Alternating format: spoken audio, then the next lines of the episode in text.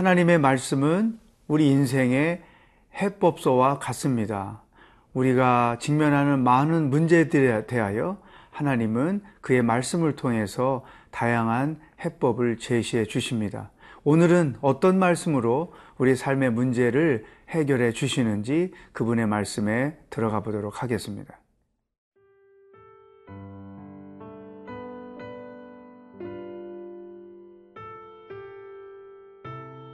시편 43편 1절에서 5절 말씀입니다. 하나님이여 나를 판단하시되 경건하지 아니한 나라에 대하여 내 송사를 변호하시며 간사하고 불의한 자에게서 나를 건지소서. 주는 나의 힘이 되신 하나님이시거늘 어찌하여 나를 버리셨나이까? 내가 어찌하여 원수의 억압으로 말미암아 슬프게 다니나이까? 주의 빛과 주의 진리를 보내시어 나를 인도하시고 주의 거룩한 산과 주께서 계시는 곳에 이르게 하소서. 그런즉 내가 하나님의 제단에 나아가 나의 큰 기쁨의 하나님께 이르리이다. 하나님이여, 나의 하나님이여, 내가 수금으로 주를 찬양하리이다. 내 영혼아, 네가 어찌하여 낙심하며 어찌하여 내 속에서 불안해하는가? 너는 하나님께 소망을 두라.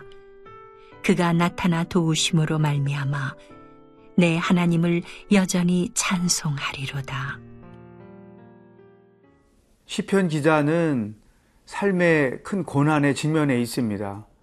아마도 사람들로부터 모함을 받거나 또 억울함을 경험하거나 아니면 조롱을 받거나 어떤 이유인지는 모르겠지만 아주 심각한 삶의 고난 가운데 처해 있습니다.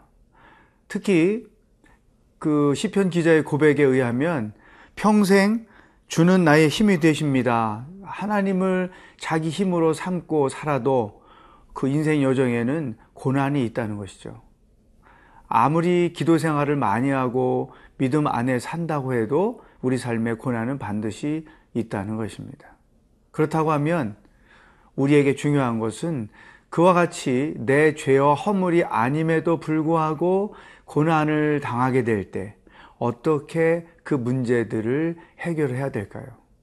하나님께서 시편 기자가 취한 그 해법을 통해서 오늘 우리 삶에 어떻게 적용해야 하는지를 이렇게 가르쳐 주셨습니다. 3절 말씀. 주의 빛과 주의 진리를 보내시어 나를 인도하시고 주의 거룩한 산과 주께서 계시는 곳에 이르게 하소서. 이런 그 뜻하지 않은 고난을 당할 때 네 가지 해법을 제시해 주셨는데 그 두 번, 두 가지가 이렇게 3절에 써 있는 것입니다. 주의 빛과 주의 진리를 보내셔 나를 인도하시고 주의 빛, 하나님의 말씀이죠. 주의 진리, 하나님의 말씀이죠. 이런 고난의 상황을 풀어가는 해법으로 시편 기자는 하나님의 말씀을 삼았습니다. 내가 어떻게 하는지, 어떻게 처신해야 되는지, 어느 길로 가야 하는지, 어느 줄에 서야 하는지 하나님 나에게 그 길을 인도하여 주십시오. 이 말은 곧 하나님께 눈을 떼지 않았다는 것이죠. 어떤 어려운 상황과 어떤 형편에 처한다 할지라도 끝까지 하나님 말씀 안에서 문제의 해결을 하려고 수고했다는 것입니다. 두 번째, 이 시편 기자가 찾은 해법은 이렇게 고백했어요. 주의 거룩한 산과 주께서 계신 곳에 이르게 하소서. 이것은 예루살렘 성전을 두고 한 것이죠. 하나님이 계신 그곳으로 내가 나아가서 그곳에서 예배하게 하십시오. 기자는 힘들고 어렵고 억울한 일을 당할 때 하나님께 나아가 성전에 나아가 하나님을 예배함으로 자기가 직면한 그 고난들을 이겨내려고 했다는 것이죠. 사실 우리가 인생 여정에 어떤 고난을 당하면 제일 먼저 소홀해지기 쉬운 것이 예배의 자리를 벗어나는 거예요. 주일날 한 번, 두 번 빠진 성도들에게 어디 갔냐고 물어보면 어떤 시험 때문에 지금 예배를 빠지고 있다고 이런 얘기를 하거든요. 가장 어리석은 선택인 것이죠.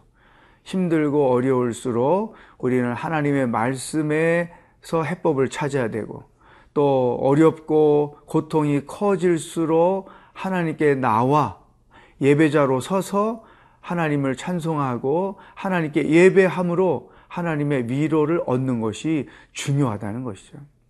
이 시편 기자가 취했던 그 해법들은 정말로 우리 인생에 절대적으로 필요한 삶의 문제의 해법인 것입니다.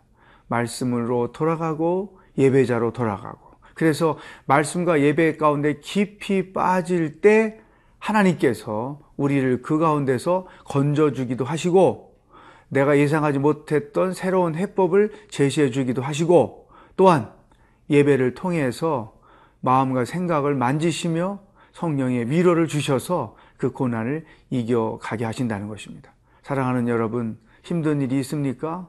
고난 가운데 있습니까? 더 말씀을 묵상하십시오. 더 하나님께 나아가 예배하십시오.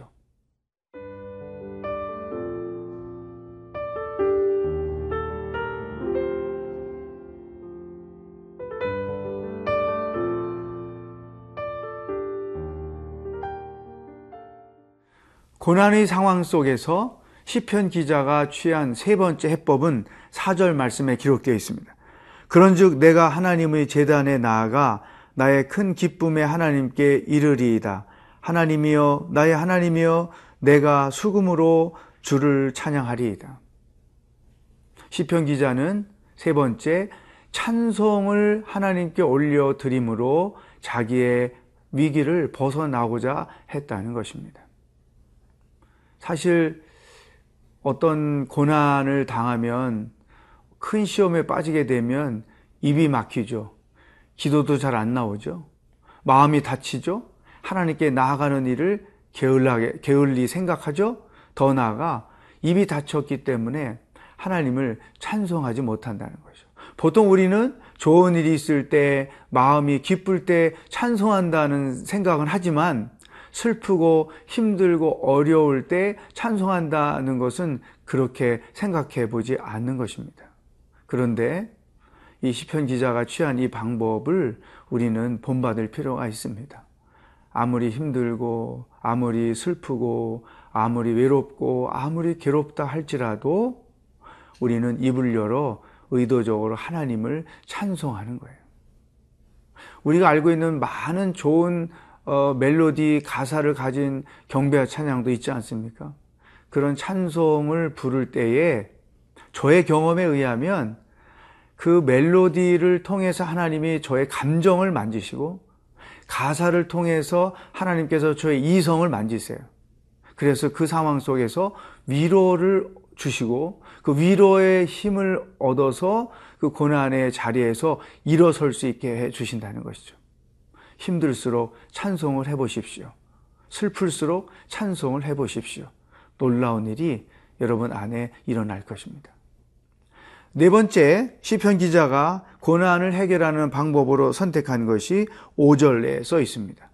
내 영혼아 내가 어찌하여 낙심하며 어찌하여 내 속에서 불안해 하는가 너는 하나님께 소망을 두라 그가 나타나 도우심으로 말미암아 내 하나님을 여전히 찬송하리로다. 이 기자는 아무리 힘들고 어려운 상황에 내가 처해 있지만 하나님께 소망을 두는 일을 절대 포기하지 않았다는 것이죠. 어, 궁극적으로 내가 다시 일어설 수 있는 것도 하나님께 달려 있고, 슬픔이 변하여 기쁨이 되는 것도 하나님께 달려 있고, 고난이 변하여 평안이 되는 것도 하나님께 달려 있다. 나는 죽으나 사나 하나님 의지하고 하나님만 바라보며 살겠다. 어, 이 시편 기자가 아주 의지적으로 자기 자신이 하나님께 소망을 두며 끝까지 가겠다고 하는 믿음을 고백한 것입니다. 여러분, 하나님께 실망하고 또 하나님께 어떤 서운한 마음을 가지고 자기 나름대로 문제를 해결해 보겠다고 여러 가지 방법들을 찾아보지만, 시도해 보지만, 결국은 우리가 돌아와서 새로 서야 될 것이 하나님 앞에 있어야 한다는 것이죠. 여러분, 하나님은 능력이 많으십니다. 우리를 사랑하십니다. 그리고 우리는 그분이 기뻐하시는 자녀입니다. 힘들고 어렵고 지치고 고난 한가운데 놓여 있을지라도 절대로 하나님께 소망 두는 일을 포기하지 마십시오. 우리가 하나님께 소망을 두는 한 어느 순간 그분이 정하신 때에 우리를 다시 일으키실 때가 올 줄로 분명히 믿습니다. 오늘 하루도 하나님을 있는 형편, 있는 처소에서 찬송하십시오. 그리고 하나님께 소망을 두고 하루를 당당하게 사시기를 주의 이름으로 축복합니다. 기도하겠습니다. 하나님, 아무리 힘들고 어려워도 주의 말씀을 묵상하는 일을 게을리하지 않겠습니다. 예배하는 일을 게을리하지 않겠습니다. 하나님께 소망을 두고 하나님을 찬송하며 살겠습니다. 우리 하루하루가 고난이 있지만 그 고난 가운데 승리하는 일과가 되게 하여 주시옵소서. 예수님의 이름으로 기도하옵나이다. 아멘.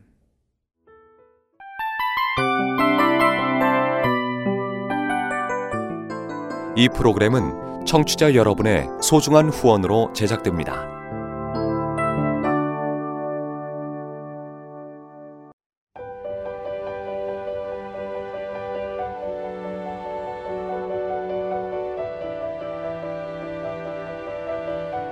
세상에는 수많은 교회들이 있지만 더 깊이 있는 말씀 강해를 찾기 위해 크기로만 교회를 선정하지 않습니다. 보다 좋은 영적 콘텐츠를 더 많이 나누기 위해 방송비를 받지 않습니다.